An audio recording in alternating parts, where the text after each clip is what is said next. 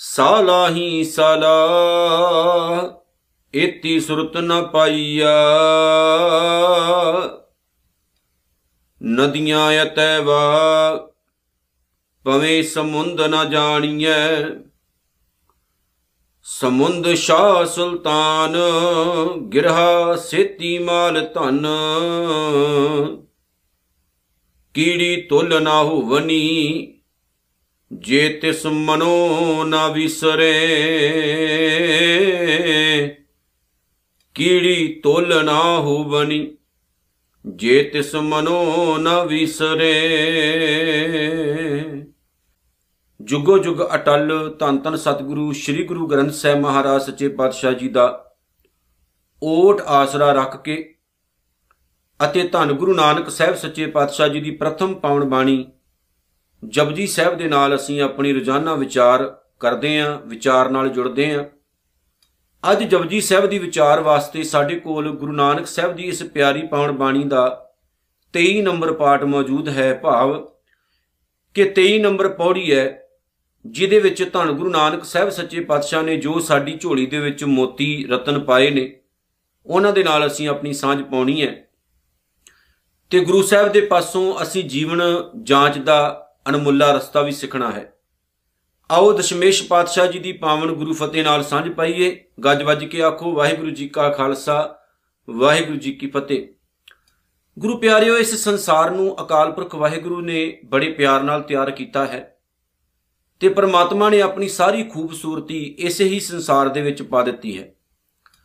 ਉਸ ਸੱਚੀ ਕਾਇਨਾਤ ਦੇ ਸੱਚੇ ਰਹਿਬਰ ਉਸ ਮਾਲਕ ਸੱਚੇ ਪਾਤਸ਼ਾਹ ਅਕਾਲ ਪੁਰਖ ਦੇ ਪਾਵਨ ਚਰਨਾਂ ਦੇ ਵਿੱਚ ਅਸੀਂ ਬਾਰ-ਬਾਰ ਕੋਟਾਨ ਕੋਟ ਨਮਸਕਾਰਾਂ ਕਰਦੇ ਹਾਂ, ਕਿਉਂਕਿ ਸਾਡਾ ਅਸਲ ਉਹੀ ਹੈ, ਸਾਡਾ ਅਸਲ ਉਹੀ ਰਹੇਗਾ।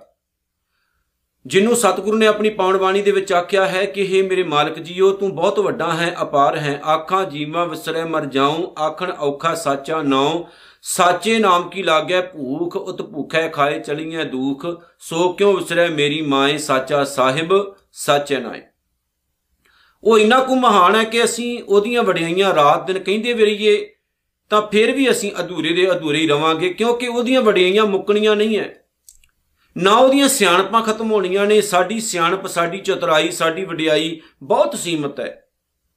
ਅਕਾਲ ਪੁਰਖ ਵਾਹਿਗੁਰੂ ਨੇ ਜਿਸ ਟਾਈਮ ਇਸ ਕਾਇਨਾਤ ਨੂੰ ਪੈਦਾ ਕੀਤਾ ਨਾ, ਤੇ ਗੁਰੂ ਸਹਿਬਾਨ ਆਪਣੀ ਪਾਵਨ ਬਾਣੀ ਵਿੱਚ ਕਹਿੰਦੇ ਨੇ ਕਿ ਅਰਬਦ ਨਰਬਦ ਧੁੰਦੂ ਕਾਰਾ, ਧਰਨਾ ਗਗਨਾ ਹੁਕਮ ਅਪਾਰਾ, ਨਾ ਦਿਨ ਰਹਿਣ ਚੰਦ, ਨਾ ਦਿਨ ਰਹਿਣ ਨਾ ਚੰਦ, ਨਾ ਸੂਰਜ ਸੁਨ ਸਮਾਦ ਲਗਾਏਂਦਾ ਗੁਰੂ ਨਾਨਕ ਸਾਹਿਬ ਜੀ ਆਪਣੀ ਪਾਵਨ ਬਾਣੀ ਵਿੱਚ ਦੱਸਦੇ ਨੇ ਕਿ ਅਰਬਦ ਨਰਬਦ ਧੁੰਦੂ ਕਾਰਾ, ਧਰਨ ਨਾ ਗਗਨਾ ਹੁਕਮ ਅਪਾਰਾ, ਨਾ ਦਿਨ ਰਹਿਣ ਨਾ ਚੰਦ, ਨਾ ਸੂਰਜ ਸੁਨ ਸਮਾਦ ਲਗਾਏਂਦਾ ਪਰਮਾਤਮਾ ਮੌਜੂਦ ਸੀ, ਪਰ ਕਾਇਨਾਤ ਵਿੱਚ ਕੁਝ ਵੀ ਨਹੀਂ ਸੀ।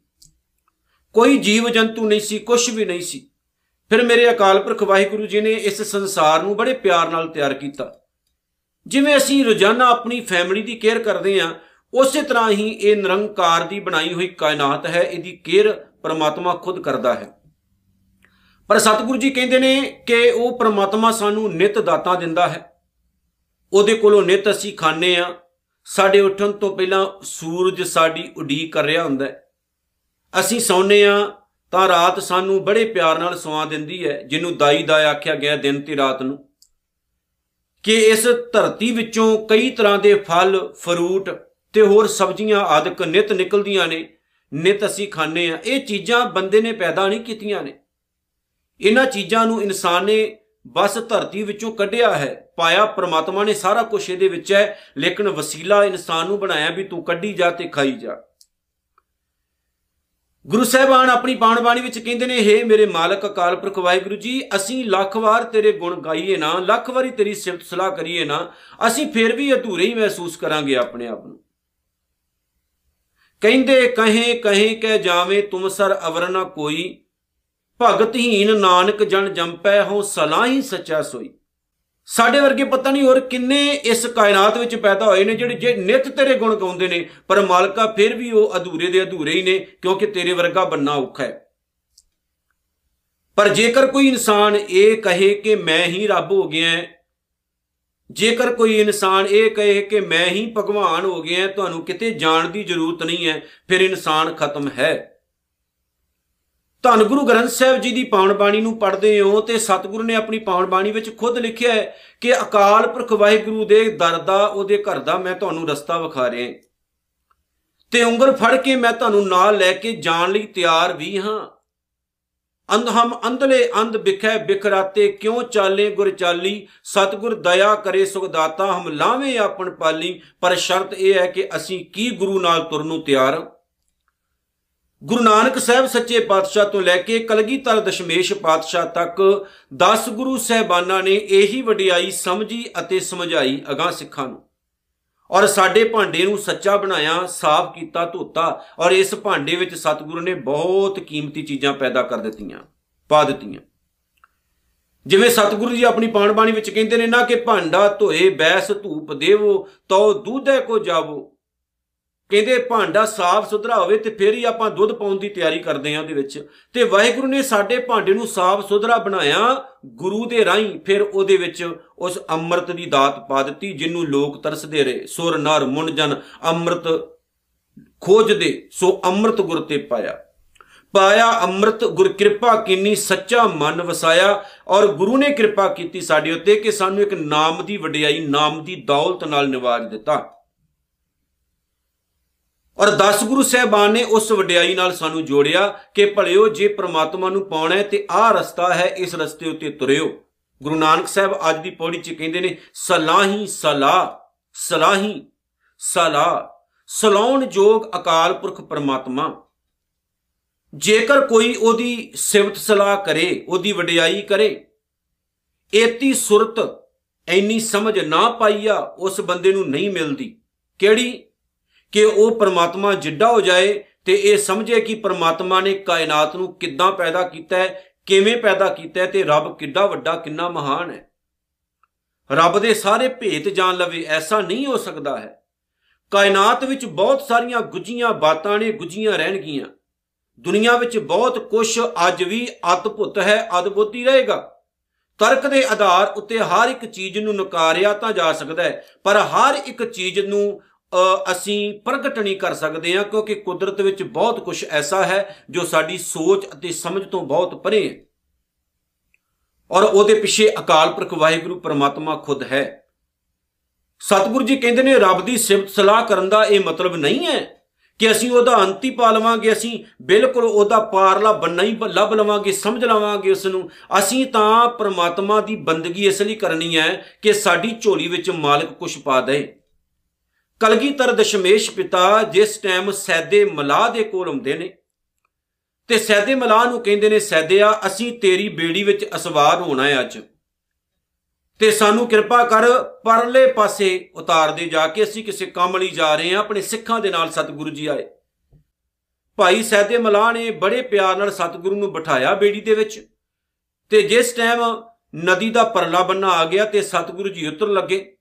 ਤੇ ਆਪਣੇ ਖੀਸੇ ਦੇ ਵਿੱਚ ਹੱਥ ਪਾ ਕੇ ਸਤਿਗੁਰੂ ਨੇ ਕੁਝ ਮੋਹਰਾਂ ਕੱਢੀਆਂ ਤੇ ਕਹਿੰਦੇ, ਲੈ ਸਦ ਸੈਦਿਆ, ਆ ਤੇਰੀ ਜਿਹੜੀ ਕਿਰਤ ਹੈ, ਉਹਦਾ ਜਿੰਨਾ ਤੇਰਾ ਹੱਕ ਬਣਦਾ ਹੈ, ਉਹ ਰੱਖ ਲੈ।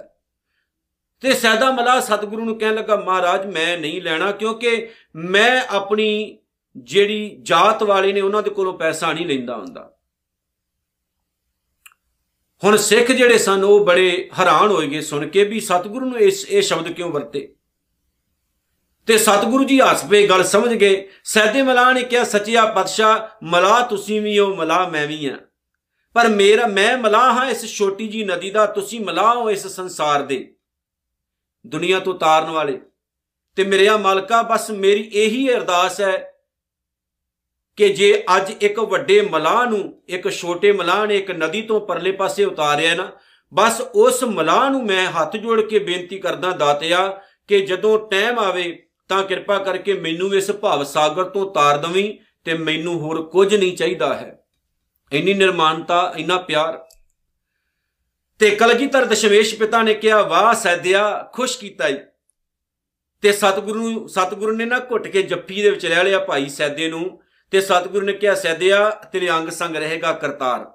ਵੇਖੋ ਜਦੋਂ ਸਿੱਖ ਇੰਨਾ ਪਿਆਰ ਕਰਨ ਲੱਗ ਪਏ ਆਪਣੇ ਗੁਰੂ ਨੂੰ ਤੇ ਸਤਿਗੁਰੂ ਸਾਰਾ ਕੁਝ ਹੀ ਵਾਰਦਾ ਹੈ ਉਸ ਸਿੱਖ ਤੋਂ। ਤੇ ਸਿੱਖ ਕਵੇ ਵੀ ਮੈਂ ਹੁਣ ਸਤਿਗੁਰੂ ਦੇ ਪੜੋਤੜੇ ਫੁੱਲਣੇ ਆ ਜੀ। ਮੈਂ ਅੰਤ ਲੱਭ ਲੈਣਾ ਗੁਰੂ ਦਾ। ਇਹ ਤਾਂ ਫਿਰ ਮੂਰਖਤਾ ਹੀ ਹੋ ਗਈ ਨਾ। ਇਹ ਤਾਂ ਫਿਰ ਉਹੀ ਗੱਲ ਹੈ ਨਾ ਵੀ ਸੁਣ ਗੱਲਾਂ ਆਕਾਸ਼ ਕੀ ਕੀਟਾਂ ਆਈ ਰੀਸ ਆਕਾਸ਼ ਦੀਆਂ ਗੱਲਾਂ ਸੁਣ ਕੇ ਕੀੜੀਆਂ ਨੂੰ ਚਾਹ ਚੜੇ ਵੀ ਆਪਾਂ ਵੀ ਤਾਂ ਨੂੰ ਉੱਡਣਾ ਹੈ। ਅਕਾਲ ਪੁਰਖ ਵਾਹਿਗੁਰੂ ਨੇ ਸਾਨੂੰ ਪੈਦਾ ਕੀਤਾ ਹੈ, ਅਸੀਂ ਰੱਬ ਨੂੰ ਪੈਦਾ ਨਹੀਂ ਕੀਤਾ ਹੈ। ਇੱਕ ਦੋ ਵੀਰ, ਇਹ ਕਮੈਂਟ ਕਰਦੇ, ਮੈਂ ਖੁਦ ਪੜ੍ਹੇ ਨੇ ਕੋ ਕਹਿੰਦੇ ਨੇ ਕਿ ਅਸੀਂ ਜੀ ਰੱਬ ਦੀ ਮੂਰਤ ਤਿਆਰ ਕਰਦੇ ਆਂ ਰੱਬ ਨਹੀਂ। ਰੱਬ ਦੀ ਤਾਂ ਕੋਈ ਮੂਰਤ ਹੈ ਹੀ ਨਹੀਂ। ਫਿਰ ਪੱਥਰ ਦੇ ਵਿੱਚੋਂ ਕੀ ਲੱਭ ਰਹੇ ਹੋ? ਗੁਰੂ ਅਰਜਨ ਸਾਹਿਬ ਸੱਚੇ ਪਾਤਸ਼ਾਹ ਨੇ ਤਾਂ ਖੁਦ ਕਿਹਾ ਹੈ ਕਿ ਜਿਹੜਾ ਬੰਦਾ ਪੱਥਰ ਦੀ ਪੂਜਾ ਕਰਦਾ ਹੈ, ਉਹ ਮੁਕਤ ਗਵਾਰ ਹੈ। ਕਿਉਂਕਿ ਪੱਥਰ ਨਾ ਬੋਲਦਾ ਹੈ, ਨਾ ਖਾਂਦਾ ਹੈ, ਨਾ ਪੀਂਦਾ ਹੈ, ਨਾ ਤੁਹਾਡੀ ਰੱਖਿਆ ਕਰ ਸਕਦਾ ਹੈ। ਨਾ ਪੱਥਰ ਤੁਹਾਨੂੰ ਗਿਆਨ ਦੇ ਸਕਦਾ ਹੈ। ਹੈਰਾਨਗੀ ਹੈ ਭਾਈ ਧੰਨਾ ਜੀ ਨੂੰ, ਜਿਹੜੇ ਲੋਕ ਉਹਨਾਂ ਪੱਥਰ ਪੂਜਾ ਦੇ ਨਾਲ ਜੋੜ ਰਹੇ ਨੇ। ਮੂਰਖੋ, ਪ੍ਰਮਾਤਮਾ ਦੀ ਸਿਫਤ ਸਲਾਹ ਕਰਕੇ ਪ੍ਰਮਾਤਮਾ ਵਰਗਾ ਹੀ ਬਣ ਜਾਈਦਾ ਹੈ ਤੇ ਰੱਬ ਸਾਖਸ਼ਾਤ ਹੈ, ਉਹ ਕਿਸੇ ਪੱਥਰ ਦੀਆਂ ਮੂਰਤੀਆਂ ਦੇ ਵਿੱਚ ਨਹੀਂ ਹੈ। ਜਿਵੇਂ ਇਕਬਾਲ ਜੀ ਨੇ ਕਿਹਾ ਸੀ ਨਾ ਇੱਕ ਜਗ੍ਹਾ ਤੇ ਕਿ ਸ਼ਾਬਾਸ਼ ਬੁੱਤੋ, ਤਰੱਕੀ ਇਸੇ ਕਹਤੇ हैं ਜਬ ਤਰਾਸ਼ੇ ਨਾ ਥੇ ਪੱਥਰ, ਤਰਾਸ਼ੇ ਤੋਂ ਖੁਦਾ ਬਣ ਬੈਠੇ। ਐਨੀ ਤਰੱਕੀ ਕਿ ਪਹਿਲਾ ਪੱਥਰ ਸੀ, ਤਰਾਸ਼ਿਆ ਤੇ ਫਿਰ ਰੱਬ ਬਣ ਗਿਆ। ਆਪ ਹੀ ਬਣਾਇਆ, ਆਪ ਹੀ ਉਹਦੀ ਪੂਜਾ ਕੀਤੀ। ਮੇਰੇ ਮਾਲਕ ਸੱਚੇ ਪਾਤਸ਼ਾਹ ਨੇ ਸਾਨੂੰ ਇੱਕ ਵਿਲੱਖਣ ਪਹਿਚਾਨ ਇਸ ਕਰਕੇ ਦਿੱਤੀ ਆ, ਆਪਾਂ ਬੁੱਤਾਂ ਦੀ ਪੂਜਾ ਨਹੀਂ ਕਰਦੇ ਆ। ਅਸੀਂ ਬੁੱਤ ਪੂਜਕ ਨਹੀਂ ਆ। ਗੁਰੂ ਦੇ ਸਿੱਖ ਬੁੱਤ ਪੂਜਕ ਨਹੀਂ ਹੈ ਗੁਰੂ ਦੇ ਸਿੱਖ ਸਮਝਾਉਂਦੇ ਨੇ, ਬੁੱਤਾਂ ਤੋਂ ਬਾਹਰ ਨਿਕਲ ਕੇ ਅਸਲੀਅਤ ਨੂੰ ਸਮਝੋ, ਅਸਲੀਅਤ ਵਾਲਾ ਜੀਵਨ ਜੀਓ। ਤੇ ਮੇਰੇ ਮਾਲਕ ਨੇ ਜਿਸ ਟਾਈਮ 1699 ਦੀ ਵਿਸਾਖੀ ਵਾਲੇ ਦਿਨ ਅੰਮ੍ਰਿਤ ਦੀ ਦਾਤ ਦਿੱਤੀ ਤੇ ਸਤਿਗੁਰੂ ਨੇ ਅੱਖਾਂ 'ਚ ਪੰਜ ਛੱਟੇ, ਸੀਸ ਵਿੱਚ ਪੰਜ ਛੱਟੇ ਤੇ ਮੂੰਹ ਦੇ ਵਿੱਚ ਪੰਜ ਘੁੱਟ ਪਲਾ ਕੇ ਕਿਹਾ ਸੀ, ਸਿੱਖੋ, ਤੁਸੀਂ ਬਿਲਕੁਲ ਵੱਖਰੇ ਹੋ। ਅੱਜ ਤੋਂ ਬਾਅਦ ਤੁਸੀਂ ਆਪਣੇ ਨਾਮ ਨਾਲ ਚੰਦ, ਰਾਮ, ਦਾਸ ਆਦਿਕ ਸ਼ਬਦ ਨਹੀਂ ਵਰਤਨੇ ਨੇ ਤੁਹਾਡਾ ਨਾਮ ਅੱਜ ਤੋਂ ਬਾਅਦ ਸਿੰਘ ਹੋਏਗਾ ਤੇ ਮੇਰਾ ਨਾਮ ਹੀ ਗੋਬਿੰਦ ਰਾਏ ਤੋਂ ਗੋਬਿੰਦ ਸਿੰਘ ਹੀ ਹੋਏਗਾ ਤੇ ਧੀਓ, ਤੁਹਾਡਾ ਨਾਮ ਅੱਜ ਤੋਂ ਬਾਅਦ ਕੌਰ ਹੋਏਗਾ, ਹਰ ਇੱਕ ਦਾ ਲਾਸਟ ਨੇਮ ਕੌਰ ਅਤੇ ਸਿੰਘ ਦਿੱਤਾ। ਤੇ ਫਿਰ ਆਪਾਂ ਹੈਰਾਨਗੀ ਹੈ ਨਾ ਸਾਡੀ, ਵੀ ਸਿੱਖਾਂ ਦੇ ਘਰ ਵਿੱਚ ਪੈਦਾ ਹੋ ਕੇ ਅਸੀਂ ਆਪਣੇ ਨਾਮ ਦੇ ਪਿੱਛੇ ਜਾਤਾਂ ਲਾ ਦਿੰਨੇ ਆ ਤੇ ਕੌਰ ਤੇ ਸਿੰਘ ਵਿੱਚੋਂ ਹਟਕਾ ਹਟਾ ਦਿੰਨੇ ਆ। ਸ਼ਰਮ ਮਹਿਸੂਸ ਹੁੰਦੀ ਵਰਤਨ ਲੱਗਿਆ। ਜਿਹੜੇ ਵੀਰ ਜਿਹੜੇ ਵੀਰ ਸਿੱਖਾਂ ਦੇ ਘਰ ਦੇ ਵਿੱਚ ਪੈਦਾ ਹੋਏ, ਜਿਹੜੇ ਲੋਕ ਸਿੱਖਾਂ ਦੇ ਘਰ ਦੇ ਵਿੱਚ ਪੈਦਾ ਹੋਏ, ਉਹੀ ਸਮਝ ਲੈਣ ਕਿ ਅਸੀਂ ਉਸੇ ਹੀ ਮਾਲਕ ਚੋਂ ਪੈਦਾ ਹੋਏ ਆ ਤੇ ਅਸੀਂ ਸਿੰਘ ਅਤੇ ਕੌਰ ਆ। ਸਾਫ਼ ਸੂਰਤ ਬਣ ਜਾਓ ਤੇ ਆਪਣੇ ਆਪ ਨੂੰ ਸਿੰਘ ਅਤੇ ਕੌਰਾਂ ਅਖਵਾਉਣਾ ਸ਼ੁਰੂ ਕਰੋ। ਗਾਇਕਾਂ ਦੇ ਪਿੱਛੇ ਨਾ ਲੱਗਿਓ। ਉਹ ਐਸੇ ਨੇ, ਐਸੇ ਹੀ ਰਹਿਣਗੇ ਉਹ। ਤੇ ਉਹਨਾਂ ਦੇ ਪਿੱਛੇ ਲਾ ਕੇ ਆਪਣੇ ਨਾਮ ਬਦਲਨੇ ਸ਼ੁਰੂ ਨਾ ਕਰੋ। ਜਿਹੜਾ ਮਾਲਕ ਨੇ ਨਾਮ ਦਿੱਤਾ ਹੈ, ਉਹਨੂੰ ਆਪਣੇ ਅੰਦਰ ਰੱਖੋ। ਸੋਚੋ ਵੀ ਸਾਡੇ ਮਾਲਕ ਨੇ ਸਾਨੂੰ ਕੀ ਬਣਾਇਆ ਹੈ। ਸਤਿਗੁਰ ਕਹਿੰਦੇ, ਜਿਵੇਂ ਨਦੀਆਂ ਅਤੇ ਵਾਹ ਭਵੇਂ ਸਮੁੰਦਰ ਨਾ ਜਾਣੀਆਂ ਨਦੀਆਂ ਅਤੇ ਛੋਟੇ-ਛੋਟੇ ਨਾਲੇ ਜਦੋਂ ਸਮੁੰਦਰ ਦੇ ਵਿੱਚ ਜਾ ਕੇ ਡਿੱਗ ਪੈਂਦੇ ਨੇ ਨਾ, ਤੇ ਉਹਨਾਂ ਦੀ ਵੱਖਰੀ ਪਹਿਚਾਨ ਨਹੀਂ ਰਹਿੰਦੀ। ਉਹ ਸਮੁੰਦਰ ਦਾ ਹੀ ਹਿੱਸਾ ਬਣ ਜਾਂਦੇ ਨੇ। ਬਿਆਸ ਬਿਆਸ ਹੈ, ਸਤਲੁਜ ਹੈ, ਚਨਾ ਹੈ, ਜਮਨਾ ਹੈ, ਸਰਸਵਤੀ ਹੈ। ਉਹ ਜਿੰਨੀਆਂ ਵੀ ਨਦੀਆਂ ਨਾਲੇ ਨੇ, ਪਰ ਜਦੋਂ ਉਹ ਸਮੁੰਦਰ 'ਚ ਪੈਂਦੇ ਨੇ, ਉਹਨਾਂ ਦੇ ਨਾਮ ਖਤਮ ਹੋ ਜਾਂਦੇ ਨੇ। ਤੇ ਕਲਗੀਧਰ ਨੇ ਕਿਹਾ ਸੀ, ਸਿੱਖੋ, ਤੁਹਾਡੀ ਜਾਤ, ਕੁਲ ਸਭ ਖਤਮ ਹੈ, ਕਿਉਂਕਿ ਅੱਜ ਤੋਂ ਬਾਅਦ ਤੁਸੀਂ ਮੇਰਾ ਹਿੱਸਾ ਬਣ ਗਏ ਹੋ। ਜਬਲਾ ਖਾਲਸਾ ਰਹਿ ਨਿਆਰਾ, ਤਬ ਲਗ ਤੇਜ ਦਿਉ ਮੈਂ ਸਾਰਾ। ਜਬ ਇਹ ਗਹਿ ਵਿਪਰਨ ਕੀ ਰੀਤ, ਮੈਂ ਨਾ ਕਰੂੰ ਇਨ ਕੀ ਪ੍ਰਤੀਤ। ਖਾਲਸਾ ਮੇਰੋ ਰੂਪ ਹੈ ਖਾਸ, ਖਾਲਸੇ ਮੇ ਹੋ ਕਰੋ ਨਿਵਾਸ। ਅੱਜ ਅਸੀਂ ਖਾਲਸੇ ਹਾਂ ਖਾਲਸੇ ਬਣ ਕੇ ਜਿਉਣਾ ਖਾਲਸੇ ਬਣ ਕੇ ਮਰਨਾ ਤੇ ਆਪਣੀਆਂ ਜਿਹੜੀਆਂ, ਆਪਣੀ ਜਿਹੜੀ ਪਹਿਚਾਨ ਹੈ ਨਾ, ਨਕਲੀ ਪਹਿਚਾਨ ਉਹਨੂੰ ਖਤਮ ਕਰ ਦਿਓ। ਅਸੀਂ ਗੁਰੂ ਦਾ ਰੂਪ ਹੋ ਗਏ ਹਾਂ ਤੇ ਗੁਰੂ ਦੇ ਵਿੱਚ ਅਸੀਂ ਸਮਾਈ ਕਰ ਲੈਣੀ ਆ, ਕਿਉਂਕਿ ਗੁਰੂ ਸਾਡਾ ਸਮੁੰਦਰ ਹੈ। ਉਹਦੇ ਵਿੱਚ ਹੀ ਜਾ ਕੇ ਆਪਾਂ ਵਸਣਾ ਹੈ। ਗੁਰ ਸਮੁੰਦ, ਨਦੀ ਸਭ ਸਿੱਖੀ ਨਾ ਤੈਜਤ ਵਡਿਆਈ। ਗੁਰੂ ਸਾਡਾ ਸਮੁੰਦਰ ਹੈ। ਤੇ ਜਿਹੜੇ ਲੋਕ ਆਪਣੇ ਗੁਰੂ ਤੋਂ ਦੂਰ ਹੋ ਗਏ ਨੇ, ਉਹ ਛਪੜਾਂ ਦੇ ਵਿੱਚ ਹੱਥ ਮਾਰਦੇ ਫਿਰਦੇ ਨੇ। ਜਿਵੇਂ ਬਾਬਾ ਕਬੀਰ ਸਾਹਿਬ ਨੇ ਕਿਹਾ ਨਾ, ਕਬੀਰ ਸਮੁੰਦ ਨਾ ਛੋਡੀ ਹੈ ਜੋ ਅਤ ਖਾਰੋ ਹੋਏ, ਪੋਖਰ ਪੋਖਰ ਢੂੰਡਤੇ ਭਲੋ ਨਾ ਕਹੇ ਕੋਈ, ਸਮੁੰਦਰ ਖਾਰਾ ਵੀ ਕਿਉਂ ਨਾ ਹੋਵੇ, ਕਦੇ ਉਹਨੂੰ ਨਾ ਛੱਡੋ। ਕਿਉਂਕਿ ਛਪੜਾਂ ਵਿੱਚ ਹੱਥ ਮਾਰਨ ਵਾਲਿਆਂ ਨੂੰ ਲੋਕ ਚੰਗਾ ਨਹੀਂ ਜੇ ਕਹਿੰਦੇ, ਕਮਲੀ ਕਹਿੰਦੇ ਨੇ। ਸਾਡਾ ਤਾਂ ਗੁਰੂ ਸਮੁੰਦਰ ਹੈ ਅਸੀਂ ਆਪਣੇ ਗੁਰੂ ਵਿੱਚੋਂ ਬਹੁਤ ਸਾਰੇ ਹੀਰੇ, ਰਤਨ ਜਵਾਹਰਾਤ ਕੱਢਣੇ ਨੇ। ਤੇ ਗੁਰੂ ਸਮੁੰਦਰ ਨੂੰ ਛੱਡ ਕੇ ਜਿਹੜੇ ਲੋਕ ਆਸੇ-ਪਾਸੇ ਧੱਕੇ ਖਾਂਦੇ ਫਿਰਦੇ ਨੇ, ਉਹ ਖਤਮ ਹੋ ਜਾਂਦੇ ਨੇ। ਮੈਨੂੰ ਬਾਬਾ ਬੰਦਾ ਸਿੰਘ ਬਹਾਦਰ ਦੀ ਅੱਜ ਵੀ ਗੱਲ ਯਾਦ ਆਉਂਦੀ ਹੈ, ਜਦੋਂ ਉਹਨਾਂ ਦਾ, ਉਸ ਟਾਈਮ ਦਾ ਮੁਰਸ਼ਦ, ਜਦੋਂ ਬਾਬਾ ਬੰਦਾ ਸਿੰਘ ਬਹਾਦਰ ਜੀ ਬਰਾਗੀ ਪੁਣਾ ਛੱਡ ਕੇ ਸਿੰਘ ਬਣ ਗਏ ਸੀ। ਜਿਹੜੇ ਲਾਣਤੀ ਬੈਰਾਗੀ, ਅੱਜ ਵੀ ਬਾਬਾ ਬੰਦਾ ਸਿੰਘ ਬਹਾਦਰ ਨੂੰ ਬੈਰਾਗੀ ਧਰਮ ਨਾਲ ਜੋੜਦੇ ਨੇ, ਉਹਨਾਂ ਨੂੰ ਸ਼ਰਮ ਮਹਿਸੂਸ ਹੋਣੀ ਚਾਹੀਦੀ ਹੈ ਕਿ ਜਿਸ ਦਿਨ ਬਾਬਾ ਬੰਦਾ ਸਿੰਘ ਬਹਾਦਰ ਬੈਰਾਗੀ ਸਨ, ਮਾਧੋ ਦਾਸ ਸੀ, ਉਸ ਦਿਨ ਹਿਰਨੀ ਦੇ ਦੋ ਬੱਚੇ ਵੇਖ ਕੇ ਮਰ ਗਿਆ, ਖਤਮ ਹੋ ਗਿਆ। ਪਰ ਜਦੋਂ ਕਲਗੀਧਰ ਦਸ਼ਮੇਸ਼ ਪਾਤਸ਼ਾਹ ਦੇ ਹੱਥਾਂ 'ਚੋਂ ਜਨਮ ਲਿਆ, ਬਾਬਾ ਬੰਦਾ ਸਿੰਘ ਬਹਾਦਰ ਬਣਿਆ, ਤਾਂ ਉਸ ਦਿਨ ਉਹਨੇ ਵਜ਼ੀਰ ਖਾਂ ਵਰਗੇ ਕਈ ਪਾਪੀਆਂ ਦੇ ਸਿਰ ਕਲਮ ਕੀਤੇ ਸੀ। ਤੇ ਉਹਨਾਂ ਦੇ ਮੁਰਸ਼ਿਦ ਨੇ ਜਿਹੜਾ ਉਹਨਾਂ ਦਾ ਪਹਿਲਾ ਗੁਰੂ ਸੀ, ਉਹਨੇ ਕਿਹਾ ਸੀ, ਬਾਬਾ ਬੰਦਾ ਸਿੰਘ ਬਹਾਦਰ ਨੂੰ ਕਿ ਤੁਸੀਂ ਅੱਜ ਵੀ ਸੁਧਰ ਜਾਓ, ਗਲਤ ਰਸਤੇ ਤੇ ਪੈ ਗਏ ਹੋ। ਤੇ ਬਾਬਾ ਬੰਦਾ ਸਿੰਘ ਬਹਾਦਰ ਨੇ ਕਿਹਾ ਸੀ ਕਿ ਮੈਨੂੰ ਜੀਉਣ ਦਾ ਵੱਲ ਹੀ ਹੋਣਾ ਹੈ। ਕਿਉਂਕਿ ਮੈਂ ਸਮੁੰਦਰ ਨਾਲ ਜੁੜ ਗਿਆ, ਮੈਂ ਛੱਪੜਾਂ ਦਾ ਖੇੜਾ ਛੱਡ ਦਿੱਤਾ। ਆ ਜਿਹੜੇ ਸਿੱਖ ਅੱਜ ਵੀ ਕਹਿੰਦੇ ਨੇ ਨਾ, ਜਿਹੜੇ ਸੱਚ ਬੋਲਣ ਵਾਲਿਆਂ ਨੂੰ ਕਹਿੰਦੇ, ਨਿੰਦਕ ਜੀ, ਤੁਸੀਂ ਮਾੜਾ ਕਹਿੰਦੇ ਹੋ ਜੀ, ਤੁਸੀਂ ਆਪਣੇ ਦਿਮਾਗ ਦਾ ਇਲਾਜ ਕਰਾਓ ਜੀ, ਤੁਸੀਂ ਅਸਲ ਦੇ ਵਿੱਚ ਇਹ ਲੋਕ ਖੁਦ ਪਾਗਲ ਨੇ। ਮੈਂ ਇਹ ਦੱਸ ਦਵਾਂ, ਜਿਹੜੇ ਪਾਗਲਖਾਨਿਆਂ 'ਚ ਹੋਣੇ ਚਾਹੀਦੇ ਸੀ, ਉਹ ਤਾਂ ਆਪਣੇ ਤੁਸੀਂ ਗੁਰੂ ਬਣਾ ਲਏ। ਉਹਨਾਂ ਦੇ ਨਾਲ ਤਾਂ ਤੁਸੀਂ, ਉਹਨਾਂ ਦੇ ਖਰੌੜਿਆਂ ਨੂੰ ਤੁਸੀਂ ਨਹੀਂ ਛੱਡਦੇ, ਆਪਾਂ ਤਾਂ ਸਮੁੰਦਰ ਨਾਲ ਜੁੜੇ ਆ ਤੁਸੀਂ ਛੱਪੜਾਂ ਨਾਲ ਜੁੜੇ ਹੋ। ਆ ਪੂਰੇ ਪੰਜਾਬ ਦੀ ਧਰਤੀ ਉੱਤੇ ਹਰ ਇੱਕ ਪਿੰਡ ਸ਼ਹਿਰ ਵਿੱਚ ਛੱਪੜ ਹੀ ਛੱਪੜ ਹੈ। ਔਰ ਉਹਨਾਂ ਛੱਪੜਾਂ ਵਿੱਚੋਂ ਗਾਰਾ ਤੁਸੀਂ ਕੱਢ ਰਹੇ ਹੋ, ਕੱਖ ਨਹੀਂ ਨਿਕਲਣਾ। ਉਹ ਬਿਜ਼ਨਸਮੈਨ ਮਾਈਂਡਡ ਲੋਕ ਨੇ, ਉਹ ਤੁਹਾਡੇ ਇੱਕ ਇੱਕ ਪੈਸੇ ਤੋਂ ਬਿਜ਼ਨਸ ਕਰਦੇ ਨੇ। ਔਰ ਅਰਬਾਂ ਖਰਬਾਂ ਰੁਪਏ ਜੋੜ ਕੇ ਉਹਨਾਂ ਨੇ ਆਪਣੀਆਂ ਔਲਾਦਾਂ ਸੈੱਟ ਕਰ ਲਈਆਂ ਨੇ। ਉਹਨਾਂ ਦੀਆਂ ਫੈਕਟਰੀਆਂ ਨੇ, ਕਾਰਖਾਨੇ, ਵੱਡੀਆਂ ਵੱਡੀਆਂ ਇੰਡਸਟਰੀਆਂ ਦੇ ਮਾਲਕ ਨੇ। ਰਾਧਾ ਸੁਆਮੀਆਂ ਵਰਗੇ ਵੀ ਦੇਖ ਲਓ। ਇਹਨਾਂ ਦਾ ਕਿੱਸਾ ਫੁੱਲੋ ਇਹਨਾਂ ਦਾ, ਦੇਖੋ। ਕਿਹੜੇ ਕਿਹੜੇ ਵੱਡੇ ਬਿਜ਼ਨਸ ਨੇ ਇਹਨਾਂ ਦੇ? ਕਿੱਥੋਂ ਆਏ? ਕਿੰਨਾ ਦਾ ਪੈਸਾ ਸੀ ਇਹ? ਤੁਹਾਡਾ ਤੁਸੀਂ ਉਹਨਾਂ ਨੂੰ ਪੈਸਾ ਦਿੱਤਾ, ਅਗਲਿਆਂ ਨੇ ਆਪਣੇ ਬਿਜ਼ਨਸ ਸੈੱਟ ਕਰ ਲਏ। ਔਰ ਬਿਜ਼ਨਸ ਮਾਈਂਡਡ ਬੰਦਿਆਂ ਨੂੰ ਤੁਸੀਂ ਗੁਰੂ ਕਹਿ ਰਹੇ ਹੋ, ਉਹ ਪਖੰਡੀ ਨੇ, ਠੱਗ ਨੇ, ਉਹ ਛੱਪੜ ਨੇ। ਅਸੀਂ ਤਾਂ ਖਹਿੜਾ ਨਹੀਂ ਛੱਡਾਂਗੇ ਆਪਣੇ ਗੁਰੂ ਦਾ, ਕਿਉਂਕਿ ਅਸੀਂ ਮਰਦੇ ਦਮ ਤੱਕ ਆਪਣੇ ਗੁਰੂ ਨਾਲ ਰਵਾਂਗੇ। ਉਹਨਾਂ ਨੂੰ ਇੱਕ ਬਹਾਨਾ ਮਿਲਿਆ, ਗੁਰੂ ਗ੍ਰੰਥ ਸਾਹਿਬ ਦੀ ਪਾਣ ਬਾਣੀ ਦਾ। ਗੁਰੂ ਗ੍ਰੰਥ ਸਾਹਿਬ ਦੀ ਪਾਣ ਬਾਣੀ ਲੈਂਦੇ ਨੇ, ਵਰਤਦੇ ਨੇ। ਵਰਤਨ ਤੋਂ ਬਾਅਦ ਉਹ ਮੱਥੇ ਖੁਦ ਨੂੰ ਟਿਕਾਉਂਦੇ ਨੇ, ਕਹਿੰਦੇ ਨੇ ਜੀ ਦੇਹ ਧਾਰੀ ਤੋਂ ਬਗੈਰ ਤਾਂ ਗੁਜ਼ਾਰਾ ਹੀ ਕੋਈ ਨਹੀਂ ਜੀ। ਪਾਰ ਉਤਾਰਾ ਤਾਂ ਸ਼ਬਦ ਨਹੀਂ ਕਰਨਾ ਹੈ। ਸ਼ਬਦ ਤੋਂ ਬਗੈਰ ਉਹ ਕਿਸੇ ਜੋਗੇ ਵੀ ਨਹੀਂ ਨੇ। ਮੈਂ ਹੈਰਾਨੀ ਦੀ ਗੱਲ ਆ, ਅੱਗੋਂ ਪਿੱਛੋਂ ਸਾਡਾ ਬਾਬਾ, ਤੇ ਜਦੋਂ ਘਰ ਦੇ ਵਿੱਚ ਲੜਕੇ ਦਾ ਵਿਆਹ ਹੋਵੇ, ਮੁੰਡੇ ਦਾ ਵਿਆਹ ਹੋਵੇ, ਤੇ ਗੁਰੂ ਗ੍ਰੰਥ ਸਾਹਿਬ ਨੂੰ ਲੈ ਕੇ ਆਉਂਦੇ ਹੋ, ਬਾਬੇ ਨੂੰ ਲਿਆਓ 48 ਘੰਟੇ ਗੁਰੂ ਗ੍ਰੰਥ ਸਾਹਿਬ ਨੂੰ ਬਿਠਾ ਕੇ ਰੱਖਦੇ ਹੋ। ਕੋਈ ਮਰ ਜਾਏ ਤਾਂ ਗੁਰੂ ਗ੍ਰੰਥ ਸਾਹਿਬ ਨੂੰ ਲੈ ਕੇ ਆਉਂਦੇ ਹੋ। ਕੋਈ ਖੁਸ਼ੀ ਗਮੀ ਹੋਏ ਗੁਰੂ ਗ੍ਰੰਥ ਸਾਹਿਬ ਨੂੰ ਲੈ ਕੇ ਆਉਂਦੇ ਹੋ। ਤੇ ਕੋਈ ਜੰਮੇ ਤੇ ਮਰੇ ਤੇ ਬਾਬੇ ਨੂੰ ਲੈ ਕੇ ਆਓ, ਬਿਠਾਓ ਬਾਬੇ ਨੂੰ 48 ਘੰਟੇ ਗੁਰੂ ਗ੍ਰੰਥ ਸਾਹਿਬ ਮਹਾਰਾਜ ਦੀ ਜਗ੍ਹਾ ਤੇ। ਨਹੀਂ। ਉਹ ਸਾਨੂੰ ਇੱਕ ਬਹਾਨਾ ਹੈ ਕਿ ਵੇਖੋ ਜੀ, ਅਖੰਡ ਪਾਠ ਤਾਂ ਰਖਾ ਰਹੇ ਹਾਂ ਕਿਉਂਕਿ ਲੜਕੇ ਦਾ ਵਿਆਹ ਹੈ। ਲੇਕਿਨ ਅੱਗੋਂ ਪਿੱਛੋਂ ਜੀ ਅਸੀਂ ਰਾਧਾ ਸੁਆਮੀ ਆ ਜੀ ਅਸੀਂ ਨੂਰ ਮਹਿਲੀਏ ਆ ਜੀ ਅਸੀਂ ਨਿਰੰਕਾਰੀਏ ਆ ਜੀ ਅਸੀਂ ਸਰਸੇ ਵਾਲੇ ਆ ਆ ਸਾਡੇ ਸਾਡੇ ਨਾਮ ਨੇ। ਅਸੀਂ ਸਿੰਘ ਆ ਇਹ ਤਾਂ ਬਿਲਕੁਲ ਹੀ ਖਤਮ ਹੋ ਗਿਆ ਵੀ ਆਪਾਂ ਸਿੰਘ ਆ ਕਿਉਂਕਿ ਛੱਪੜਾਂ ਨਾਲ ਜੁੜ ਗਏ ਅਸੀਂ। ਅਸੀਂ ਸਮੁੰਦਰ ਦਾ ਖੇੜਾ ਛੱਡ ਦਿੱਤਾ। ਸਮੁੰਦ ਸ਼ਾਹ ਸੁਲਤਾਨ ਗਿਰਹਾ ਸੇਤੀ ਮਾਲ ਧਨ।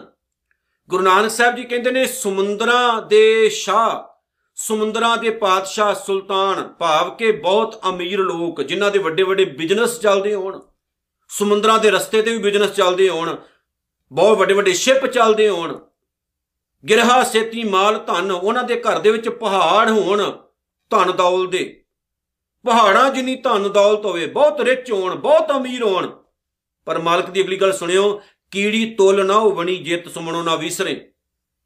ਪਹਿਲਾਂ ਤਾਂ ਇਹ ਦੱਸ ਦਵਾਂ, ਕਹਿੰਦੇ ਨੇ, ਜੇਕਰ ਉਹ ਇਨਸਾਨ ਰੱਬ ਤੋਂ ਦੂਰ ਹੋ ਗਏ ਨੇ ਨਾ, ਤੇ ਉਹ ਇਨਸਾਨ ਉਸ ਕੀੜੀ ਦੇ ਬਰਾਬਰ ਵੀ ਨਹੀਂ, ਜਿਹੜੀ ਪ੍ਰਮਾਤਮਾ ਨੂੰ ਯਾਦ ਕਰਦੀ ਹੈ, ਤਾਂ ਮਤਲਬ ਹੈ ਕਿ ਗਰੀਬ ਨੂੰ ਕੀੜੀਆਂ ਹੀ ਸਮਝਿਆ ਜਾਂਦਾ ਖੁਦ ਨੂੰ ਅਮੀਰ, ਬਾਕੀਆਂ ਨੂੰ ਕੀੜੇ ਮਕੌੜੇ। ਬਹੁਤ ਸਾਰੇ ਅਮੀਰ ਲੋਕ ਗਰੀਬਾਂ ਨੂੰ ਕੀੜੇ ਮਕੌੜੇ ਸਮਝਦੇ ਨੇ।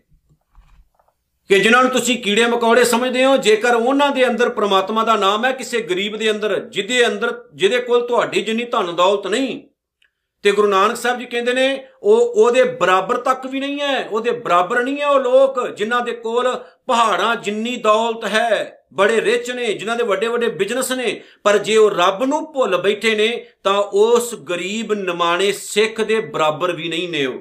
ਯਾਦ ਰੱਖਿਓ। ਇਹੀ ਗੱਲ ਗੁਰੂ ਨਾਨਕ ਸਾਹਿਬ ਨੇ ਮਲਕ ਭਾਗੋ ਨੂੰ ਕਹੀ ਸੀ, ਮਲਕ ਭਾਗੋ, ਤੂੰ ਭਾਈ ਲਾਲੋ ਦੇ ਪੈਰਾਂ ਵਰਗਾ ਵੀ ਨਹੀਂ, ਕਿਉਂਕਿ ਉਹ ਆਪਣੀ ਕਿਰਤਕਾਰ ਹਲਾਲ ਦੀ ਕਰਦੇ ਨੇ ਤੇ ਤੂੰ ਹਰਾਮ ਦੀ ਖਾਣਾ ਹੈ। ਤੇ ਗੁਰੂ ਨਾਨਕ ਸਾਹਿਬ ਸੱਚੇ ਪਾਤਸ਼ਾਹ ਨੇ ਬਾਬਰ ਨੂੰ ਵੀ ਇਹੀ ਗੱਲ ਕਹੀ ਸੀ, ਬਾਬਰ, ਤੂੰ ਜ਼ੁਲਮ ਕਰ ਰਿਹਾ ਹੈ ਤੇ ਤੇਰੇ ਵਰਗਾ ਜ਼ੁਲਮੀ ਬੰਦਾ ਅੱਲਾ ਖੁਦਾ ਦੇ ਘਰ ਦੇ ਵਿੱਚ ਕਦੇ ਵੀ ਪ੍ਰਵਾਨ ਨਹੀਂ ਹੋ ਸਕਦਾ। ਹੁਣ ਤੁਸੀਂ ਸੋਚੋ ਗੁਰਮੁਖੋ ਕਿ ਅਸੀਂ ਜੁੜਨਾ ਕਿਹਦੇ ਨਾਲ? ਛਪੜਾ ਨਾਲ ਕਿ ਸਮੁੰਦਰ ਆਪਣੇ ਗੁਰੂ ਗ੍ਰੰਥ ਸਾਹਿਬ ਦੇ ਨਾਲ? ਆਓ ਉਸ ਗੁਰੂ ਨਾਲ ਜੁੜੀਏ ਜਿਨੇ ਸਾਨੂੰ ਬੜਾ ਮਾਣ ਦਿੱਤਾ, ਸਤਿਕਾਰ ਦਿੱਤਾ, ਸਾਨੂੰ ਸਿਰ ਉੱਚਾ ਕਰਕੇ ਜਿਉਣਾ ਸਿਖਾਇਆ। ਉਹਦੇ ਨਾਮ ਤੇ ਬਣੀਆਂ ਦੁਕਾਨਾਂ ਨੂੰ ਛੱਡ ਦਿਓ, ਉਹਦੇ ਨਾਮ ਤੇ ਹੋ ਰਹੇ ਬਿਜ਼ਨਸ ਨੂੰ ਛੱਡ ਦਿਓ। ਡਾਇਰੈਕਟ ਆਪਣੇ ਸਤਿਗੁਰੂ ਨਾਲ ਜੁੜੋ ਤੇ ਆਪਣਾ ਜੀਵਨ ਸਫਲ ਬਣਾਓ। ਇਤਨੀਆਂ ਬੇਨਤੀਆਂ ਸਵਕਾਰ ਕਰਿਆ ਜੇ। ਭੁੱਲ ਚੁੱਕ ਦੀ ਖਿਮਾ। ਨਾਨਕ ਨਾਮ ਚੜ੍ਹਦੀ ਕਲਾ। ਤੇਰੇ ਭਾਣੇ ਸਰਬੱਤ ਦਾ ਭਲਾ ਵਾਹਿਗੁਰੂ ਜੀ ਕਾ ਖਾਲਸਾ ਵਾਹਿਗੁਰੂ ਜੀ ਕੀ ਫਤਿਹ।